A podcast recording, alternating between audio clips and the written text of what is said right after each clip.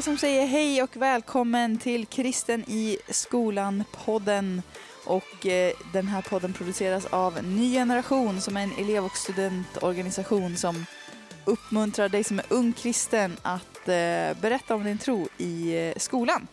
Genom att till exempel starta en ny generationgrupp. Och jag som pratar nu heter Emma Bergqvist och är ledare för Ny Generation ett tag till innan jag lämnar över till Andreas Häger här senare i höst. Och under den här eh, säsongen i vår så har det varit jag, Hanna och Andreas som har pratat tillsammans. Och Hanna och Andreas, de kommer in här i slutet av podden och så ska vi prata lite grann om eh, den person som vi ska titta närmare på i dagens avsnitt. Vi har ju gjort så under de här senaste sommaravsnitten att vi tittar på en biblisk person för att se lite grann vad kan vi lära oss av honom eller henne idag och vad, vad kan man liksom plocka med sig in i nutiden från den här människans liv. Och innan jag berättar om vem vi ska prata om idag så har jag ett Thank God It's Monday-tips. Under sommaren så vill jag passa på att skicka med lite olika tips för hur man kan Ja, men hur man kan, liksom, vad ska man säga, förkovra sig är ju ett sånt gammalt ord som jag inte vill använda, men nu använder jag det i alla fall. Men hur man kanske kan fylla på då med eh, både kunskap, inspiration, motivation och tankar liksom, kring det som har med, med, med sin tro att göra och det som har att göra med att dela sin tro med andra och så. Så uh, om du inte vill missa det så får du också kolla och spola tillbaka till de tidigare sommaravsnitten där jag har gett lite, lite förslag på böcker och appar och så vidare. Och det jag tänkte tipsa om idag då, det är ett Instagramkonto och det är en bok. Och den, om vi börjar med boken då, så är det um, en bok som heter Du och din bibel, som är skriven faktiskt av Ny Generations grundare Joakim Lundqvist. Och det är en superenkel bok som beskriver liksom just hur man kan förhålla sig till Bibeln och sin bibelläsning. Det finns en bra bibelläsningsplan där i också. Det finns eh, en genomgång om Bibelns böcker och lite förklaring om liksom, hur Bibeln sattes ihop och varför man kan tänka att det är Guds ord och hur man kan, eh, hur man kan använda Bibeln i sin vardag. Så, så vill du liksom utvecklas i det och känner att det hade varit nice att få en lättförklarlig bild av just Bibeln och bibelläsning, så är det ett jättebra tips. Sen så vill jag också tipsa om ett Instagramkonto då, som är Ungdomsalfas Instagramkonto. Och det heter Youth Alpha S W E, alltså det vill säga Youth Alpha S W E. Och ehm, Alfa är ju ett verktyg som består av eh, korta filmer som tar upp olika nyckeldelar i den kristna tron. Man brukar säga att Alfa är en grundkurs i kristen tro och har använts i Sverige av så många olika församlingar genom åren, och väldigt många människor har också hittat en tro på Jesus genom det. Och man kan säga att den består av två delar. Dels så är det då att eh, de här filmerna tar upp och förklarar olika bitar av, den, av tron som jag sa. Men att man också sen får, får sitta och reflektera lite själv. Och, och prata liksom med andra eller höra andra resonera. Så eh, man kombinerar liksom förklaring, för, förklaring, förklaring med sina egna tankar. Och då finns det alltså en ungdomsvariant av det här. Och eh, Youth Alpha-kontot tar upp allt från tips på hur man kan dela sin tro, berättar om vilka bitar man kan höra om i Ungdomsalfa och försöker också peppa dig som är ung att eh, antingen haka på en ungdomsalfakurs om du känner att du vill få lite, lite koll på de här grundbultarna i den kristna tron, eller själv arrangera en, en ungdomsalfakurs. Kanske Kanske uppmuntra din ungdomspastor att dra igång den i er ungdomsgrupp eller köra i skolgruppen eller bland sina kompisar och sådär. Så det är bra inspiration för att dela med sig av sin tro. Det får bli mina tips idag. Personen som vi ska titta lite närmare på är Gideon. Han kan vi läsa om framförallt i Domarboken i Gamla testamentet. Och eh, om man nu får ha favoriter så är han absolut en av mina favoritförebilder i Bibeln. Vi ska dyka in i hans liv och jag vill börja med att ge dig lite bakgrund då till vilken situation där vi kommer in i. Därför att då är det så att Israels folk, de är förtryckta. Det är en, en mörk tid i, i Israels folks historia. Det står att de blir plundrade på alla djur de har. När de sår grödor och sådär så kommer det här folket, Midjaniterna och Amalekit, Amalekiterna och, och liksom verkligen förstör deras åkrar och deras grödor och sådär. Så det är liksom ett, ett, en belägring som inte handlar om att, att liksom döda dem utan helt enkelt bara skala bort matmöjligheter, skala bort möjligheter att bo. Um, ja, ett, ett förtryck som är långsamt och väldigt, väldigt jobbigt såklart för Israels folk. Varje dag är en kamp för mat och för överlevnad för det här folket. Och mitt i den här situationen så lever Gideon. Och eh, vi ska läsa från Domarboken kapitel sex. Och det här är alltså tillfället när Gideon då ska försöka fixa mat till sin familj. Och där Gud kommer in och, och, och möter honom. Kanske i en tid då det är som värst för Gideon och hans familj. Och då läser jag så här då från Domarboken. Vers Kapitel sex, vers elva till sexton. Herrens ängel kom och satte sig under terebinten vid Ofra som tillhörde Abiersiten, Joas. Dennes son Gideon höll på att klappa ut vete i vinpressen för att gömma det för midjaniterna. För honom uppenbarade sig Herrens ängel och sa till honom: Herren är med dig, du tappre stridsman. Och Gideon svarade honom: O min herre, om Herren är med oss, varför har då allt detta kommit över oss? Och var är alla hans under som våra fäder har berättat om och sagt: Se, har inte Herren fört oss upp ur Egypten? Nu har Herren övergivit oss och gett oss i midjaniternas hand. Då vände Herren sig till honom och sa: Gå i denna din kraft och fräls Israel ur midjaniternas våld. Se, jag har sänt dig. Han svarade honom: O Herre, hur skulle jag kunna rädda Israel? Min ett är ju den oansenligaste i Manasse och jag själv den ringaste i min fars hus. Och Herren sa till honom: Jag är med dig och du ska slå midjaniterna som om de vore en enda man. Det är ganska många verser och det som händer här är ju helt enkelt att, att eh, Gud möter upp Gideon och säger, eller en ängel kommer och säger då till honom att Herren är med dig, du tappre stridsman. Alltså han kallar Gideon för en tappre stridsman. Och Gideon reagerar med att säga: Nej, men det, så kan det inte vara. Om, om, om Gud är med oss, varför, varför har allt det här hänt oss? Varför är det så jobbigt för oss? Nu har, har Gud liksom övergivit oss. Och sen så, så säger Herren att men du ska gå i din kraft och du ska rädda Israels folk ur den här situationen. Jag är med dig. Och då fortsätter Gideon och, och tänker liksom att nej, men så kan det, det kan inte stämma för att jag är ju den minsta. Liksom. Min ett är den minsta och jag själv är den ringaste i min fars hus och sådär. Och att Gud gång på gång får påminna Gideon om, om att men jag har sänt dig och jag är med dig och det är därför som det här kommer gå bra. Men det är ju ändå lite, lite, lite konstigt eller lite märkligt att Gud kommer i den här jobbiga tiden och säger att Gideon, som inte har någon erfarenhet av strid eller som inte har någon erfarenhet av att vara i en armé eller sådär, att han ska gå upp och slåss mot midjaniterna. Man hade ju kunnat tänka sig att Gideon bara ville ha en kram eller ville att ängeln skulle komma och säga så här: vet du vad, allt kommer bli bra en dag. Det här, det här kommer lösa sig.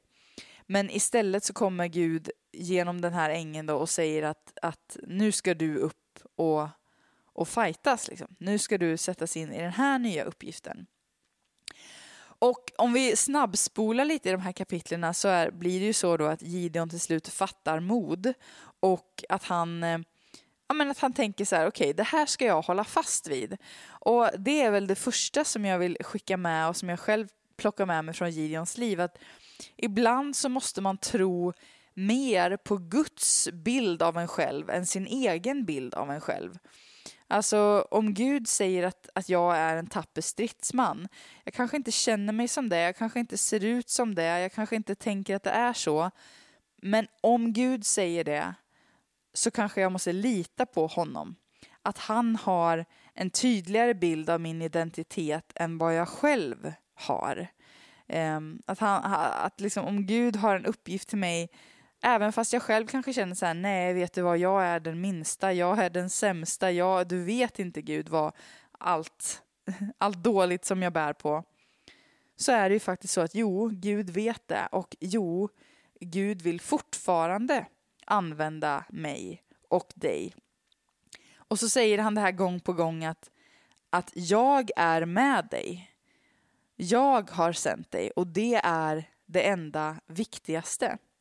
Jag vet inte om du la märke till det i den bibelvers som jag läste här nyss. Men, men han säger ju, Herren säger till Gideon att gå i denna din kraft och fräls Israel ur midjaniternas våld. Det vill säga, utifrån den position du har just nu, utifrån dina gåvor just nu, den plats du är på just nu, därifrån ska du börja jobba. Det är därifrån som starten kommer gå. Och det tänker jag är så betryggande för oss, att, att vi kan alltid börja där vi är. Att, att när Gud kallar oss eller ber oss göra saker, så är det inte så här, först måste du levla upp på de här planen i ditt liv. Utan du kan faktiskt börja precis där du är, med dina styrkor, med dina svagheter, med de människor som finns runt omkring dig, med på den arbetsplats du är eller i den skola där du är. Och, och i den kraften, i den, på den platsen, där sänder jag dig. Där kan du göra någonting. Liksom. Där är Gud med oss. Så det vill jag verkligen skicka med dig, att eh, in i den här sommaren nu när vi börjar, jag ska inte säga att sommaren är slut, för det är den absolut inte. Det är ju en bit kvar. Men sommarlovet, det kommer ta slut en dag, och då ska vi tillbaka in i vardagen igen. Och att jag vill att du ska gå till skolan första dagen efter sommarlovet och känna att du har vad som krävs för att kunna betyda någonting för, för Gud, liksom, i Guds rike. För att kunna göra någonting för, för Jesus i din skola. Läser man på lite i domarboken så finns det ett ställe i domarboken sex kapitel tjugofyra. Så står det så här att Gideon byggde ett altare åt Herren och kallade det Herren är frid.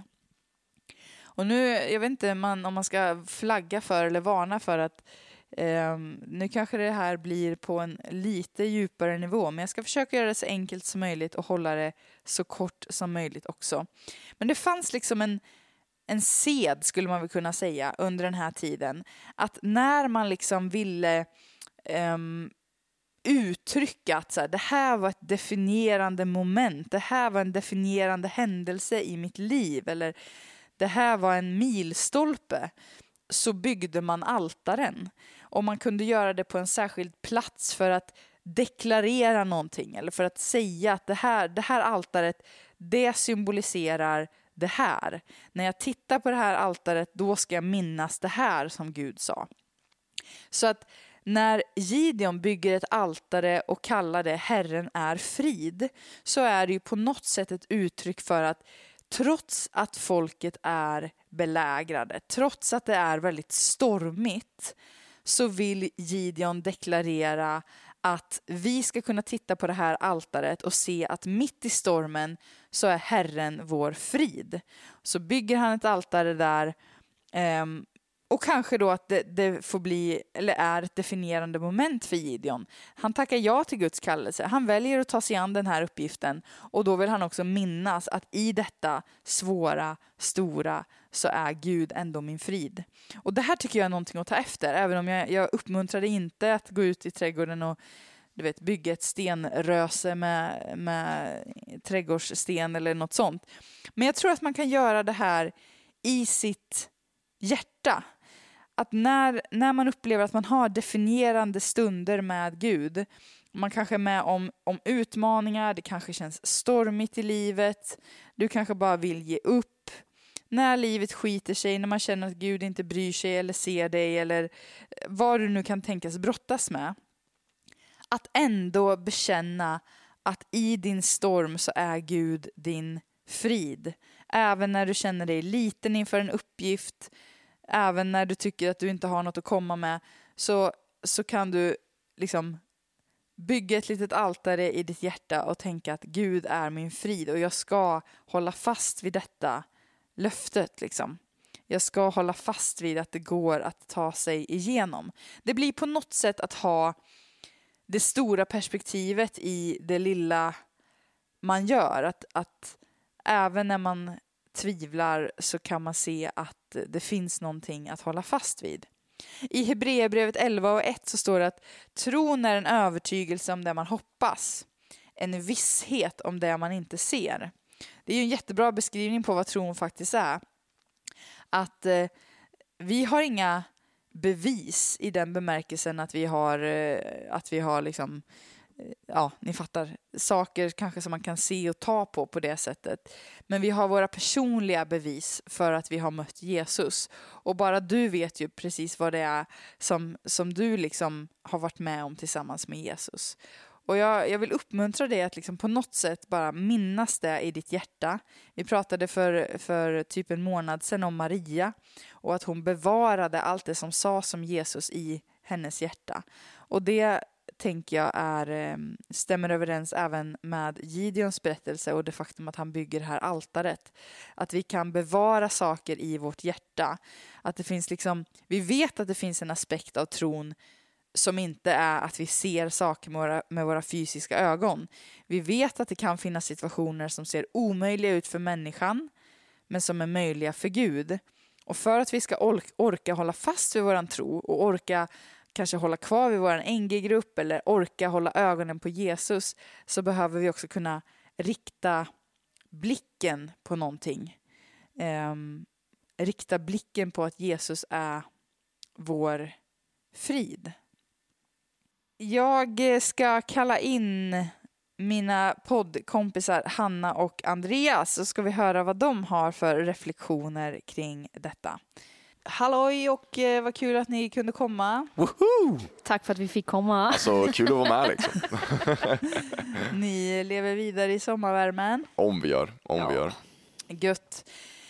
Vi har pratat lite, eller jag har pratat lite om Gideon och eh, det faktum att tro på att när Gud liksom säger att du är en tapper stridsman så kanske man inte känner sig som det, men, men mm. att man behöver lita på det ändå liksom. Just det, just och det. Um, att också kunna um, Gideon byggde ett altare mm. till Gud och kallade det för Herren är frid. Just det. Mitt i en stormig period och mitt i ett land där, mm. där han faktiskt var mm. förtryckt och så. Just det. Och jag tror att man själv kan göra det också, fast i sitt eget hjärta liksom, att man yeah. på något sätt vet inte, pin, pinnar alltså pinpointar, man sätter en sån, vad heter det? En liten pin. Man sätter en liten nål på en karta. Nej, kom ihåg, lapp. Ja, post-it-lapp. I sitt eget hjärta där ja. Man försöker liksom rikta blicken när man känner att man vill ge upp. Bra. Eller sådär. Men ehm, hur alltså hur kan man fortsätta att hålla fast vid Gud i medgång och motgång? I de här tuffa tiderna när man själv kanske inte se vägen ut eller vägen fram. Vad, mm. Hur gör man för att hålla fast vid Gud? Hanna, kom on. Okay, it's time for me to take over the mic. Hanna on the mic. Skämt åsido. Nej, men eh, eh, det känns som att så här, det här är ju en, eh, en viktig fråga såklart. Yeah. Eh, men att det också kan vara så väldigt olika från person till person. Men det känns som att så här, och som vi kommer tillbaka till så många gånger i, i dessa poddavsnitten är det här med gör inte livet själv. Mm. Alltså gör, hitta, ja, du måste. Det kan ju låta så eh, tufft att säga det kanske och hårt, men det finns väl också en sanning i det eh, och en anledning till att det är så viktigt att ha personer i din omgivning, hitta en tillhörighet på något sätt där, där du kan få, eller jag kan få hjälp, ja, men där du, så att du inte springer ditt lopp själv. Ja. För då är sannolikheten mycket större att du inte kommer orka eller kunna klara av att slutföra eh, ditt yeah. lopp. Så att, eh, nej men hitta hitta, hitta en gemenskap, hitta vänner, mm. bra vänner, och det har vi haft ett helt avsnitt om, så här, hur ska man tänka där, gå tillbaka mm. och lyssna på det. Mm. Eh, men där du kan få dela med dig av dina toppar och dalar. Mm. Så hitta en, hitta en, hitta en gemenskap. Mm. Fin en gemenskap. Ja. ja. Mm. Det är bra. Ja, alltså för en grej som, som jag faktiskt inte nämnde här nyss, men som jag kan ju nämna för er. Oh. Men det är ju att... Um, oh, oh, nice. Det är ingen spoiler, eller det, det står ju i Bibeln, så folk har läst det här och i ja, tusentals, tusentals år. år. Nej, men att um, när Gideon har tackat ja till sin kallelse då, och, och väljer att våga, ja. så... får han ju liksom, ibland kan man ju tänka att så här, okej, okay, men om man går på Guds väg och säger ja till Gud, då bara flyter allting på. Oh. Men det Gideon, Gideon är med om är ju liksom att han, han har en armé då på, på tusentals män. Snubben är kittad. Ja, eller han är i alla fall inte ensam. Nej. Men sen så säger Gud att så här, nej men vet du vad, jag ska förminska din armé för att mm. Eh, mm. ingen ska kunna säga att det var i mänsklig styrka som det här gick. Liksom. Ja, just det. Mm. Så att han, han skalar av och, och folk får gå hem, och han säger alla som är rädda kan gå hem, och eh, alla som eh, dricker sitt vatten ståendes på det här sättet, de får gå hem. Och så. så till slut så har liksom Gideon en ganska liten, en väldigt liten armé. Ja. Mm.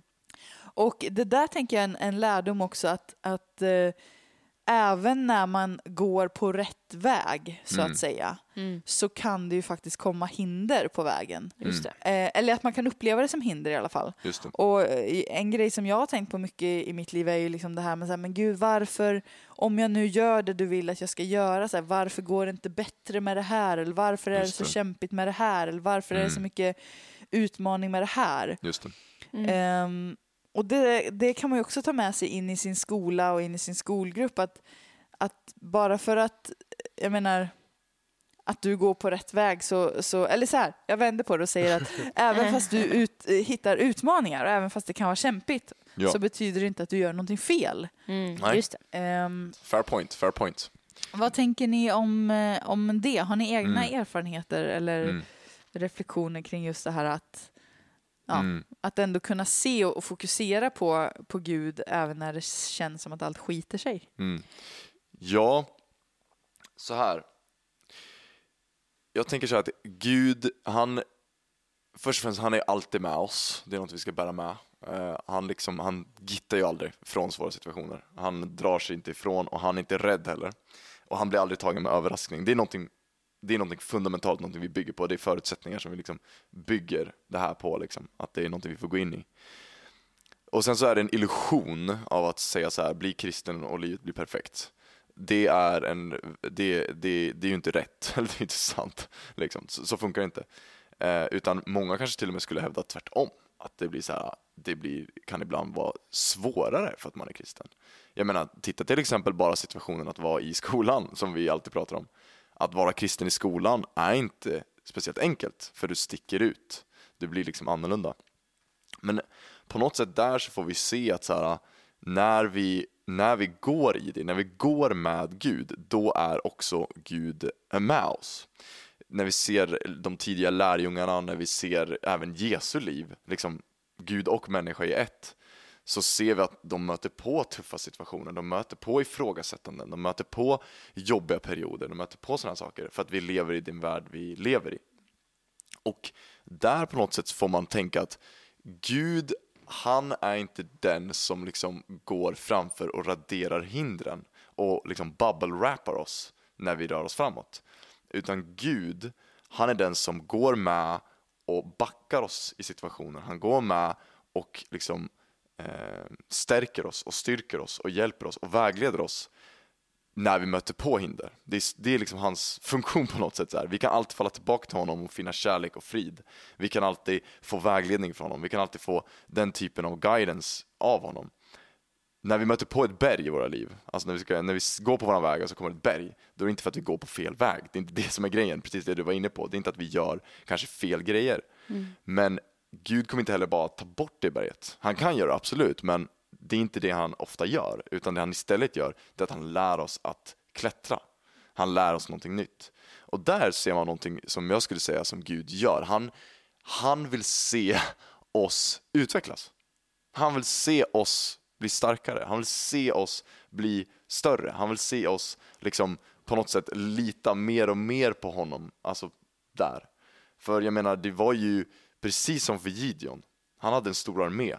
Men det Gud gjorde ändå var att liksom skala ner den armén. För att Gud ville visa för Gideon och även de resterande folken runt omkring och Israels folk att det är han som är den starka.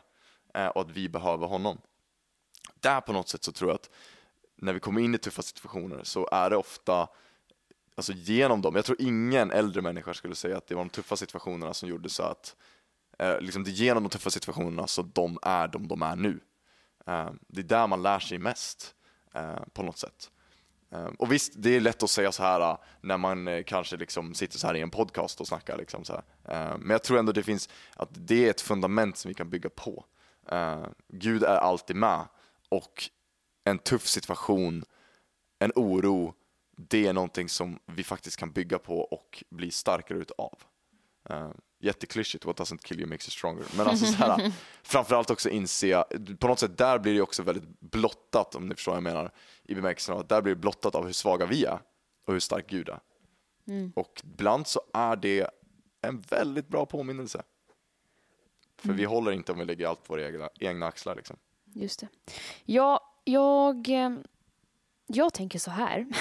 Bra, Anna. Nej, men jag har ett jättetydligt starkt minne från när du, Andreas, jag vet inte om det var en predikan, en andakt, men, men någonting i den stilen där du snackade om att Gud är genuint god och han vill oss väl. Att jag tror att det är någonting som man måste typ mata sig själv med. Att i slutändan så vill Gud oss det absolut allra bästa. Han vill ge oss en framtid. Han vill inte att vi ska må dåligt. Men att resan kan ju vara, som du är inne på, Andreas, kanske att vi stöter på hinder eller berg och vi ska lära oss att klättra över dem för att vi ska bli starkare. Men någonstans kommer det tillbaka till att Gud vill alltid att vi ska vinna i livet, så att säga. Och att eh, jag, jag, jag älskar det här, den här eh, bibel, de här bibelverserna där det står att allting har sin tid mm. i eh, predikan. Och jag, eller så här, jag tycker att det är bara en tröst att eh, kunna få bara ja. Det finns en tid för allting. Ibland så är det en, är man i en säsong, en period där det är liksom, man är on fire, man vet vad man ska, man springer. Men ibland är det också en period av mm. utmaningar. Man känner sig illa till mods. Yeah. Man finner knappt glädjen i någonting. Mm. Men att det, det finns, finns mm. någonstans ett syfte av det hela. Det, det brukar jag tänka på. Att så här, det, det finns en anledning av den här perioden. Jag kommer gå ut starkare i det. Och att det finns någonting bättre i slutändan, typ. Precis, precis. Ja, ja men verkligen, verkligen. Ja, men jättebra. Jag tänker att vi avrundar där och önskar er som lyssnar en fortsatt härlig sommar. Njut. Våga... Njut. Njut. Ja, men, det, det är ju som sagt en, en bra tid att faktiskt tänka över de här grejerna och, och fundera över så här, mm. vad, vad har jag kanske trott är att mm. jag går på fel väg när det kanske är att jag går på jätterätt väg. Mm. Ja. Och att ja, det kanske bara är att Gud, liksom, och också det är bara att vi lever i en Vi lever i en värld som har drabbats av synd. Liksom. Den yep. är inte perfekt. Det är Precis. Inte paradiset. Och tyvärr så innebär det att, eh, ja, att saker kan hända som, mm. som inte är Guds plan i den bemärkelsen. Det, vi lever liksom i en brusten värld. Och, och det mm. är bara det som, som kommer med att vara människa. Liksom. Mm. Eh, men förhoppningsvis då att, att man kan hitta Gud i det också. Mm. Mm. Så uh, du får fundera nu på hur du ska kliva in i höstterminen i mm. denna din kraft som vi kunde läsa om. Vad har Boom. Du som du faktiskt kan och uh, som Gud vill använda på den platsen där just du är bland mm. de människorna, människorna som du är. Det har vi. Och vi vill jättegärna höra från dig, så ta jättegärna kontakt med oss eller bara reagera på avsnittet ja. i våran Instagram feed. Come on, come on. Och, ja, och vill man höra mer av oss eller se mer av oss, så har vi också egna Instagramkonton. Emish, Hannis Pannis med Z och Andreas Häger Official. Boom. Där kan man hitta, där kan man hitta oss. Oh. Yeah. Hörrni, ha en fin dag och en fin sommarvecka. Woo! Tjingeling! Tjingeling!